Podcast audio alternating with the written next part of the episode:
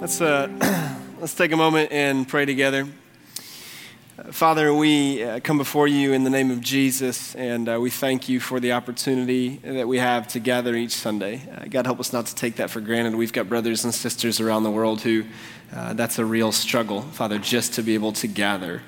Um, and God, as we gather this morning, we don't gather to be entertained, uh, we don't gather to hear from someone just about opinions on the things we need to be doing. We gather uh, to encounter you. And so, Father, as we sit underneath your word, now that we have um, sung to you and praised your name in that way, Father, uh, let us worship and praise in another way by sitting under your word and submitting to it. And God, we ask that by your Holy Spirit you would speak to us. Um, there are some here who, uh, God, have questions. There are some here who just need to be comforted this morning. There are some of us here, Lord, who uh, need to be spiritually uh, convicted and awakened. Uh, some of us need to be warned about the cliff we're about to run over. So, Father, will you speak to each one of us in the way that we need to hear as we again submit ourselves to your word? We love you and we ask it humbly but expectantly uh, in Jesus' name. Amen. Well, let me say uh, first, welcome. Uh, we're glad that you're here. If you're a guest, my name's Kale.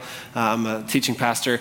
I said if you're a guest. If you're not a guest, my name's still Kale. But um, uh, guests, thank you for being with us this morning. Uh, we say this to guests every week. If you are new, so there are some QR codes in front of you on the chairs. Please feel free to pull out your smartphone. Uh, you can do that in church. Pull out your smartphone, point the camera app at that QR code, and that'll take you to a resource called lpguest.com and uh, that's for you. It's got the message notes that'll be on the screens this morning. It's got a bunch of helpful info there. There's also a guest information card, and we would love to be able to connect with you in person and also digitally just to make sure we don't miss you this morning. So please take a moment, fill out that guest information card at lpguest.com. Uh, LifePoint family, welcome back. It's good to see you uh, again. Uh, before we jump into our series, I'm going to remind us we've been studying. So, as we study through the Gospel of Luke, we've also been challenging the whole church to read through the Gospel of Luke. And uh, we, we finished chapter 18 yesterday. We've been challenging everyone to go one chapter a day. I've been very encouraged by some of the stories uh, I've been hearing. One of our one of our staff members, one of our moms, she was telling us that her two boys, they're eight and six. They've been doing it together as a family, reading it out loud each night. And the boys, eight and six, were like, "Hey, this is awesome. Which book are we doing next?" I'm thinking, that's awesome. I mean, eight and six. Like, which book are we doing next? Heard from another mom. She said she saw her son on his way out to work right before he left, grabbed his journaling Bible, right? On the way out, she said, I have not seen him grab his Bible in a long time. And so, uh, super encouraged to hear those things. So, we're going to do something. We're actually hoping to get sort of a photo of this across all of our campuses. So, this will either be really cool or super awkward. So, um, I'm going to ask uh, to, for you to raise your hand, right? And, and I'm just going to say, remember, we said you weren't promising to finish, but you were promising to try try. So if you can say, I'm going to define try this way. If you've read at least one chapter of Luke, right? Like one chapter of Luke throughout, will you raise your hand up and just keep it up in the air, right? If you've raised one, if you've read one chapter, just keep it up there, right? And you can look around the room as we're holding up hands. This is a real encouragement to me. I hope it's an encouragement to you as well. And across all campuses, we're going to get, like I said, just a, a photo of this to hopefully encourage one another as we've engaged the Word of God. So thank you. I'm going to wait for Wes. Wes, we good? So thank you guys. So, hey, I mean, give yourself, right? Just an encouragement there. Well done. If you're behind, Luke 19 tomorrow, all right? So you've got 24 hours to read 17 chapters if you did one chapter, but hopefully you've, you've been studying along with us. Thank you for engaging that. We really believe uh, that as we engage the Word of God, that God shapes us and changes us. And uh, we want to be a people of the word. And, and uh, I told our, some of our folks this morning, you can't always see like a one to one between this and that, but I'm like, we're baptizing four people this morning, and uh, three of those, one of our younger folks expressing faith in Christ, three adults who have recently said, hey, we're going to follow Jesus with our lives. And so praise God for what he's doing. And we're absolutely, yeah. So keep reading Luke 19, finish well, and then we'll celebrate together next weekend to say, hey, we finished Luke, but keep going, right? We'll talk through how we're going to approach that over the next uh, few months as we continue to study through Luke. We are, uh, we're going to be in Luke 4 this morning, so if you have a Bible, go to Luke 4. Big idea of this series, something we've said every week, is that the gospel calls us to a life above labels right? We live in a culture of labels, everybody wanting to label one another. You feel pressure to do this, I feel pressure to do that, to look and say, hey, which camp are you in? Whether that's politically or socially or culturally or whatever it may be. And we say, hey, when we look in the scriptures, when we look in the gospels, what we see is Jesus saying, you're not to identify yourself by, you know, tax collector, sinner, Republican, Pharisee, Democrat, right? All these. It's to be Jesus follower, right? A life above the labels to say, hey, I'm a follower of Christ. That's my first identity, the only identity that really matters, son or daughter of the living God. And so we've gone through the first couple of chapters of Luke, and, and if you remember, right, we've seen how God broke the silence after 400 years of not speaking to the people of Israel through the prophets anymore. And they're like, God, where are you? And, and then all of a sudden, uh, this angel goes to Zechariah and Elizabeth and tells them, You're going to have a son. Miraculously, he's going to be John, John the Baptist. He's going to prepare the way. He's the fulfillment of these Old Testament prophecies from Isaiah and Malachi from hundreds of years before. He's going to be the voice of one crying in the wilderness saying, Prepare your hearts for the coming of the Lord. Luke 1, at the end of 1, and Luke 2, we see the angel going to Mary and saying, Hey, you're going to have a son. And he's going to be not John the Baptist, he's going to be the one that John the Baptist is pointing towards. He is the Messiah. He's the Son of God, Christ, the Lord, the one that, that we've all been waiting for, the one the people of Israel have been waiting for for centuries. And he's going to bring, as we're going to see this morning, he's going to bring, pre, going to bring peace and salvation and healing so that all the nations might know who the Lord is. And then we saw last week John the Baptist out in the wilderness starting his public ministry, telling people, Get your hearts ready for the coming of Christ. Well, what happens in the intervening time there, from now, there to where we are today, is that Jesus comes and, and he does get baptized by John. And John looks at Jesus. We see this in the Gospel of John where he says, Hey, behold, the Lamb of God who takes away the sin of the world. This is the one that we've all been waiting for. And, and Jesus gets baptized, and there's this incredible moment between the Father and the Son and the Holy Spirit. The Holy Spirit descends on Jesus in the form of a dove, and this voice comes from heaven that says, You're my, my Son, with whom I am well pleased. And you see the whole Trinity there the God the Father, God the Holy Spirit, God the Son. And, and after that incredible moment, Jesus goes straight out into the wilderness. The Holy Spirit leads him out into the wilderness to be tested and tempted by the devil for 40 days and for 40 nights. And, and that's a whole other sermon, right? But these moments of spiritual victory, we've seen it over and over and over in the lives of people here, and we see a pattern in the Scripture. You get these moments of spiritual victory followed by moments of spiritual testing or temptation, difficult and hard times. You see that as a pattern in the scriptures. We see it in the experience of lives here. But again, that's another sermon for another day. From that moment on, after Jesus is victorious out in the wilderness and says no to the enemy, doesn't say, hey, I'll go an easier route, but instead he keeps telling the enemy, he quotes scripture back to the devil, he knows his Bible, and he says, I was sent for this purpose. and I'm not deviating from that. And so from that moment on, Jesus begins his public ministry of healing and teaching and ultimately proclaiming that the kingdom of God is here. John the Baptist kept saying, Get your hearts ready because the kingdom's coming. And Jesus says, The kingdom of God is at hand. It's here, it's now. And that's where we pick up in Luke 4, 4, verse 14. It says this And Jesus returned in the power of the Spirit to Galilee. And a report about him went through all the surrounding country, went out through all the surrounding country, and he taught in their synagogues, being glorified by all synagogue is basically Jewish church. They would gather together at a building and they would read scripture and they would sing and they would have someone teach through the word. And so he's teaching.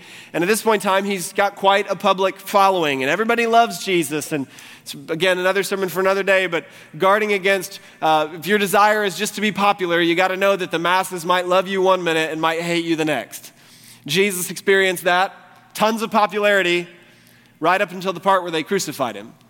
The Apostle Paul experienced that. Tons of popularity in some circles, and then at times volatility in others.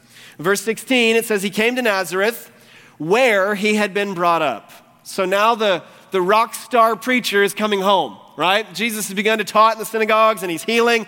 And Luke doesn't record this for us, but he's gone through uh, Capernaum at that point in time, or Capernaum, right? He's gone through this other region. He's healed people. I mean, he's got a big following, and now he's coming back to his hometown.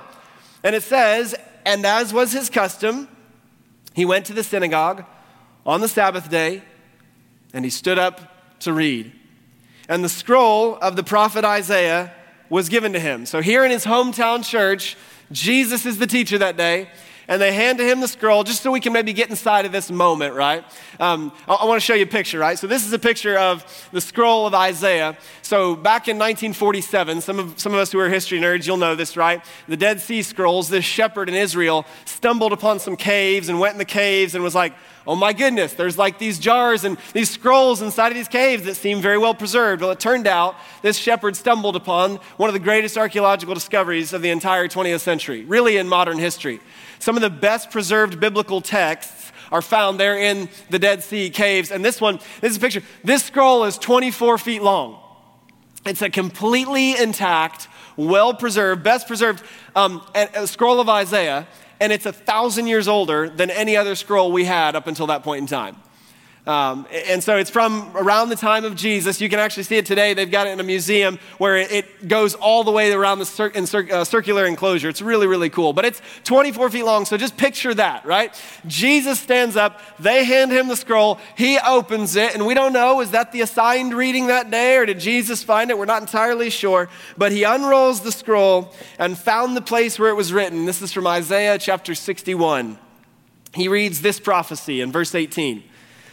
The Spirit of the Lord is upon me, because He has anointed me to proclaim good news to the poor. He has sent me to proclaim liberty to the captives. And everywhere you see liberty in the Gospel of Luke, referring to the forgiveness of sin, freedom and liberty in a spiritual sense, you're no longer a slave to your sin because of Jesus. He sent me to proclaim liberty to the captives and recovering of sight to the blind, to set at liberty those who are oppressed. He Luke puts in one other quotation from Isaiah 58 and to proclaim the year of the Lord's favor. Verse 20, and he rolled up the scroll and gave it back to the attendant and sat down. In their day, you would stand for the reading of Scripture, you would sit down it was time to teach on it, right? So now he sits down. It's like, all right, sermon time. And the eyes of all the synagogue were fixed on him. I just want us to pause there and, because what he's about to say is awesome. So, as of verse 20, right, Jesus has stood up Again, wildly popular at this point in time. Everybody's crowding in. Hometown, I know this kid, right? I saw him grow up. I know his sisters. I'm friends with his brother, right? I know him, right? And so you've got that sort of dynamic going on. He stands up and reads this prophecy. And what was typical is that now you would give an interpretation of, well, what did it mean? And maybe a new insight on it or something like that. And, and maybe Jesus did that. But Luke doesn't record any of it. If he did, if he gave a sermon on it, Luke doesn't record any of it. This is what Luke records Jesus is saying. Verse 21 sits down, and he began to say to them, Today this scripture has been fulfilled in your hearing. Today, this scripture has been fulfilled in your hearing. It's what you would call a, a first century mic drop moment, right? That's the equivalent. Where Jesus sits down it's incre- really, like, don't miss the significance of this. Every other teacher, this is what, when you read through the Gospel of Luke, when you read through the Gospels, you see it over and over that people marveled at the authority with which Jesus taught. They would listen to the scribes and the Pharisees, and they'd hear people who were very educated, very eloquent, very knowledgeable. But what shocked people when it came to Jesus is the authority with which he spoke. And he so he gets up and he reads the, the uh, prophecy, and instead of saying, So here's what this means, or, or at least in addition to that, he just looks at him and says, I'm him. it's been fulfilled. What Isaiah is talking about I am the fulfillment of that. That's what he, he's not, and this is, this is why Jesus came. He didn't come to just give a new interpretation or to explain Scripture. He came ultimately to proclaim the good news that I'm the fulfillment of Scripture. Everything the Old Testament has been pointing to, everything these prophets were talking about, they were pointing, Jesus says, to me. And I want to try to broaden our view and, and, help us understand just the significance of this. So, so, Isaiah 61 is certainly in view. He literally opens up the scroll to Isaiah 61 and says, Look, freedom to the captive, liberty to those who are oppressed, good news to the poor. But when you look at the language of Isaiah 61, it's actually kind of referencing back to Leviticus 25. And I want to explain, you don't have to turn to Leviticus 25. I'm not going to have it on the screens. If you want to go back and you can read through Leviticus, Leviticus 25, I would highly encourage you to do so. There's a, a concept there a year that was celebrated in the life of Israel every 50 years called the year of Jubilee. And it's awesome, right? So, so here's what happened, right? Every seven years in the life of Israel, they would have what's called a Sabbath year. So they would work really hard. God would say, hey, work just like you have six days in a week and then you take one off. He would say, six years, plant stuff, build stuff, do your farming, right? Gather, reap, harvest. But on the seventh year, give the land a rest. Give the land a rest and you take a rest. Pick what only, just take what grows off the land. And God actually promised them, like, well, what if we don't harvest? We don't do that. God's like, I'll make the land so abundant, you'll have everything you need. I want you to take a rest. And then, here's what's really cool. Every seven, that was every seven years. He said on the seventh, seventh year, right? So at year 49, going into 50, in the 50th year, he says, you proclaim the year of Jubilee. Jubilee literally means a ram's horn. So this is so cool. On the Day of Atonement, on the Day of Atonement, right? We talked about that a few weeks ago or a few months ago, how Jesus, right, is the ultimate Passover lamb. On the Day of Atonement, when they were celebrating the Passover, when God passed over the people of Israel in his judgment on Egypt. And they, they killed the blood of a lamb and put the blood over their doorpost, and the angel of death passed them over. On that day, when they're celebrating that God passed us over, God didn't look on our sin because of the blood of the lamb. They would blow the ram's horn on the day of atonement and they would declare it's the year of Jubilee. And here's what happened during the year of Jubilee the whole year off. No, no farming, no working of that. I mean, you could gather what was grown, but freedom to the oppressed, liberty to the captive. So if you were in, if you had sold yourself, your labor into slavery because you got into debt, you were set free that year.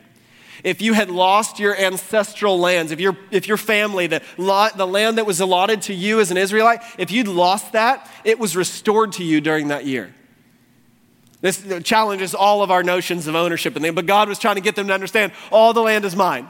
All the land is mine. You're just leasing it for a while. So it's released back to the people I gave it to in the year of Jubilee. It was an incredible. So, freedom to the oppressed, slaves were set free. If you had debts, they were forgiven in the year of Jubilee. And your land, if you had lost it, you got to go home. So, just want you to think about that for a moment. That year is this year where they, on the Day of Atonement, they blow the ram's horn and they're like, Year of Jubilee, debts are forgiven freedom to the slave. You get to go home to your homeland. You are released. It was this incredible year of forgiveness and freedom and grace and joy and celebration. And when Isaiah talks about, right, there's coming this person who's gonna, the Spirit of the Lord is upon me to proclaim liberty to the captives, good news to the poor, recovery of sight to the blind, to set at liberty those who are oppressed. He's not only looking forward, to the day where that's going to happen ultimately, but he's looking back to Leviticus 25 and to this aspect of Israel's history, this lived experience where they saw, man, we know what this looks like when the oppressed are set free and the slave is set free and people get to go home. And here Jesus, almost as if he's saying, I'm the ultimate jubilee. I'm the ultimate, Jesus is the ultimate jubilee. You're oppressed, there's freedom in Christ. You're a slave to sin, there's freedom in Christ. You're sad, there's joy in Christ. You're, you're in darkness, there's light in Christ. In fact, you can experience grace in Christ. You can have your sin washed away and the debt paid. Why? Because at the cross, Jesus paid for your sin, took the nails in his hands, in his feet for you and for me and you really can be washed clean. You can be set free from your slavery to sin. Why? Because at the cross, Jesus defeated death and hell. He took the punishment of sin, and at the resurrection on Sunday, he defeated death itself. And he promises for all who turn from their sin and trust him that he gives you that same power. By the Holy Spirit, you can be raised to new life.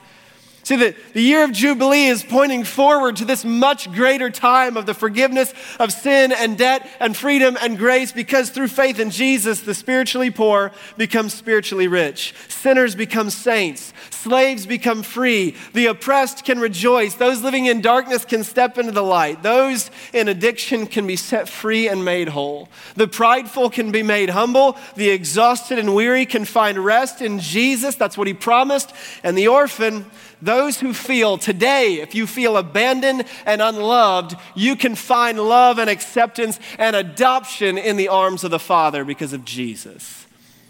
That's what the ultimate Jubilee is. Does that excite anyone else? Like, I read that, I'm like, that's awesome, right? So here, if you're if you're new, let me say, if you're new to Christianity and you're here today and you're like, man, somebody invited me, or I'm just sort of checking this out, we're not here proclaiming a behavioral change program. We're not here proclaiming, here's how you be a good person, so we can look down on all the non-good people. We're here proclaiming what Jesus proclaimed. Hey, there's freedom in him. There's forgiveness in him. There's life in him. There's light in him. There's hope in him because Jesus died and rose again. And the ultimate jubilee is here. The ultimate freedom is here freedom for the captive, liberty for the oppressed, the forgiveness of sin, the payment of debt. You really can find it. It really is found in and through Jesus. So here's the question How do we respond to that? So, one of the things that's also really challenging, if you've been following through with Luke, Jesus says a lot of challenging stuff. like, it's really good news. But Jesus has this knack for not saying things that leave us just going, yeah, that's interesting, but rather saying things that call us to a place of response. So, what are you going to do about it? and really, the, the response, when you say, what am I supposed to do? It's, are you going to believe him or not? Are you going to believe? So if I could say, like, what do we do with this? Let me, let me give us a negative example. Let's not do what the people of Nazareth did. If you go back to verse 22, look at verse 22. And all spoke well of him and marveled at the gracious words that were coming from his mouth. That's been everybody's attitude up until this moment. And then Jesus says this, and they said, Is this not Joseph's son? And this is the, the turning moment. Mark, in chapter 6 of his gospel, gives us a little more insight into this moment. He literally tells us, and they took offense at his words. They took offense at him. So here's what happens is Jesus gets to this moment, everybody's like, he's such a good teacher. Man, he's such a good, this is awesome. He's like healing people. And then he comes and he's like, yeah, I'm the fulfillment of everything that the Old Testament has talked about. And suddenly everyone's like, in his hometown, they're like, wait a second. We saw him grow up. He lives, I mean, his mom lives over there. I know his brothers and his. How could he possibly be the Messiah? How could this guy possibly be the fulfillment of the Old Testament? How could he be claiming to be able to set free the oppressed and the captive? Wait a second. And they take offense at him.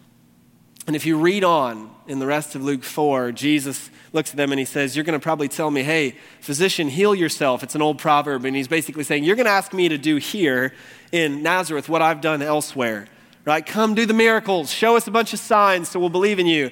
And he goes on to tell them two stories. He tells them a story uh, of a widow during the time of the prophet Elijah and he tells them the story of a guy named Naaman who was a Syrian, an outsider. Both, both the widow and Naaman were foreigners uh, during the time of Elijah and Elisha.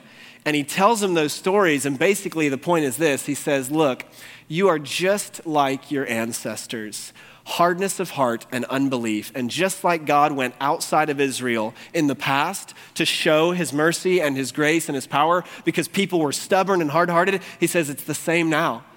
And Mark actually tells us there was so little faith there that Jesus really didn't do many miracles. He just left to go other places where people were more open and willing to believe that there really is power in the name of Jesus. In fact, what happens is they get so angry at him, they, they, they try to throw him off of a cliff. They drag him out of the synagogue, take him out to a hill, and they want to throw him off. And Luke tells us he just walked away right in their midst. And we don't really know how that worked, except that he's, he's God, so he did. But that's their response. They liked it up. So when it was interesting, when it's interesting, that's good, yeah, good teaching, heal some people. When it came to, I'm the Messiah, are you going to believe or not? That's where the doubt and the hardness of heart and the unbelief came in, and Jesus calls them out on it. And their response is they get furious and they get offended. And so, really, the, I think the question is for us this, right? There, there are two basic responses to the word of, of God, to Jesus' words. You can, you can get offended at them, right? You can be offended by his words, or you can take him at his word. You can be offended by his words. I don't like that. That doesn't fit my theology and my, that's not the Jesus I like to think of. Or you can just take him at his word and say, Jesus, you say this is who you are, that you really can set the captive free. You can be offended by that and say, Well, you don't understand what I've been through, Jesus. You don't understand. You can set me free. Light can expel darkness in my life. You don't understand the situation. Or you can say, Jesus, I really believe you are the Son of God. And you see all of my life. You see all of what I've done and all that's been done to me. And yet you claim that you can bring healing. I don't have to stay here. It's okay to not be okay. But Jesus doesn't intend for you to stay that way. That He says, hey, I, I want to, I'm not saying all the problems are going to go away, but I want to bring healing into your life. I can. That He has the authority and the power to do that. And you can be offended by that and doubt Him, or you can take Him at His word and say, Jesus, I'm following. And maybe this is going to be a long process, but I trust that you have the power to do this. So here's what I'm going to do. We're going to keep it pretty short this morning. I'm going to, I'm going to pray for us here in a moment.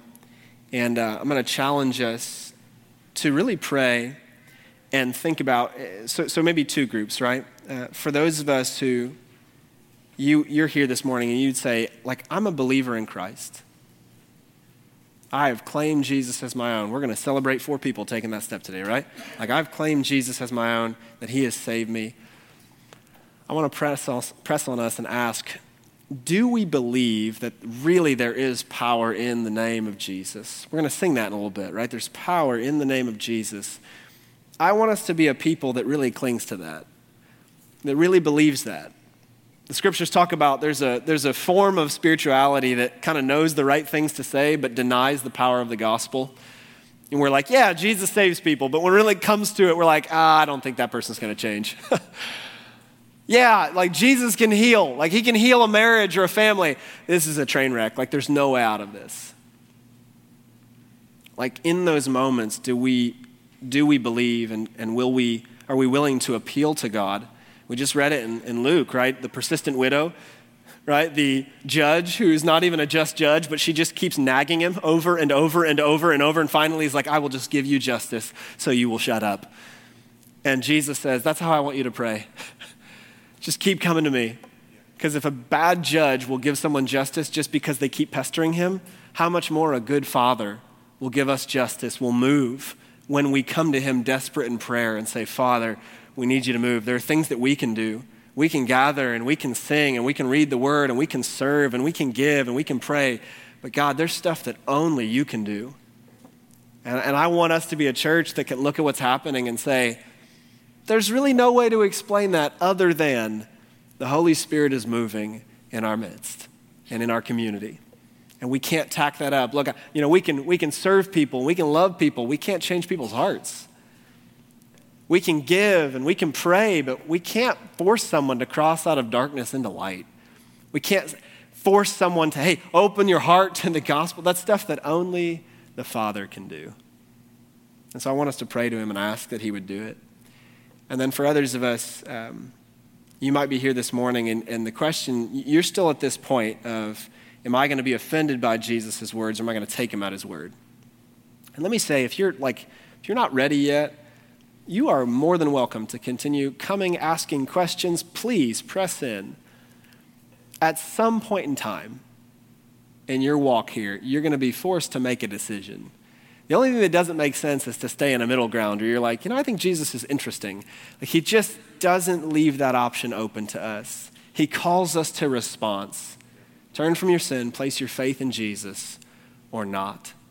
And what's really interesting is, is Jesus, when he quoted Isaiah 61, uh, he left out the next verse. So the, the very next verse that he didn't quote is about the judgment of God. You're like, why would he do that? Jesus wasn't afraid of talking about judgment. I mean, you read through Luke and you're like, he talks about this a lot. Why did he leave it out? We think it's because Jesus is emphasizing today, today's not the day of judgment. Today's the day of salvation. Today's the day of grace. There's coming a day where Jesus is going to come back, and when he does, there are no more chances, no more opportunity to repent and turn from sin. But until that day comes, you've got an opportunity, as long as you still have a pulse, as long as you're still breathing, you've got an opportunity to get right with the Lord. And I want for all of us to come to that day, either your death day or the day that Jesus returns. I want us to come to that day prepared, excited to meet Jesus, our Savior and our King. Let's pray together.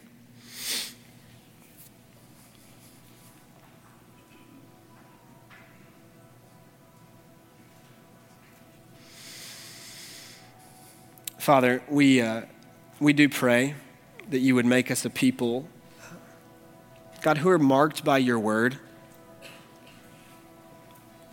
who engage your word, who study it, who live it, who pray it, and who believe it.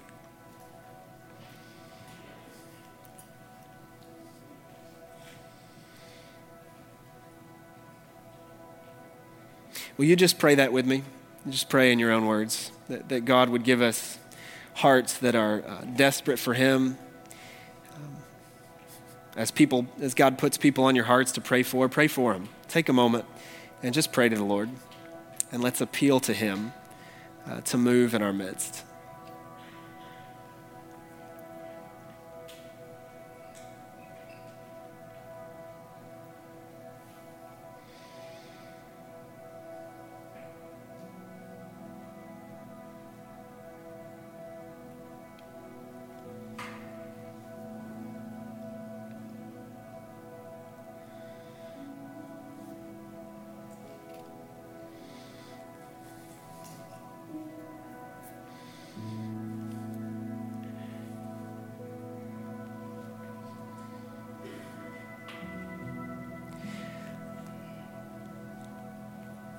Lord Jesus, I want to lift up those right now who are struggling to really believe. Maybe it's cynicism or skepticism or just doubt.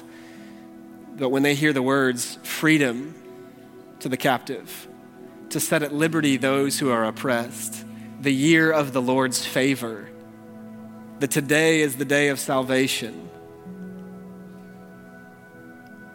God, there's just a fight against that. How could it be? Is Jesus really who he says he is? Could he really save me? Could I be forgiven? Could light really expel this darkness in my soul? Could I really let the secrets out and not be ashamed, but forgiven and accepted? Could I really see my marriage change? Could I really see change in the life of my children? Could I really find happiness and joy in this season?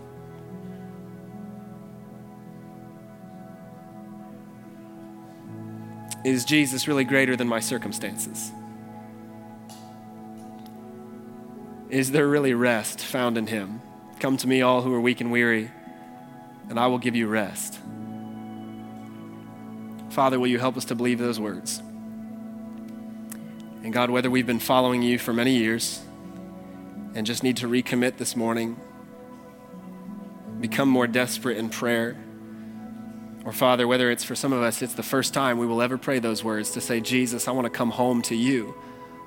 I want to see my debt paid and claim that, that you paid for it at the cross. I want to be set free. God, will you meet each one of us where we are this morning? And will you help us, help us take a step? Lord, we love you and we thank you. And we ask that you would continue to move in our midst, God, that we might be a city on a hill to our community around us to proclaim the goodness of Christ. And we ask it in Jesus' name. Amen and amen.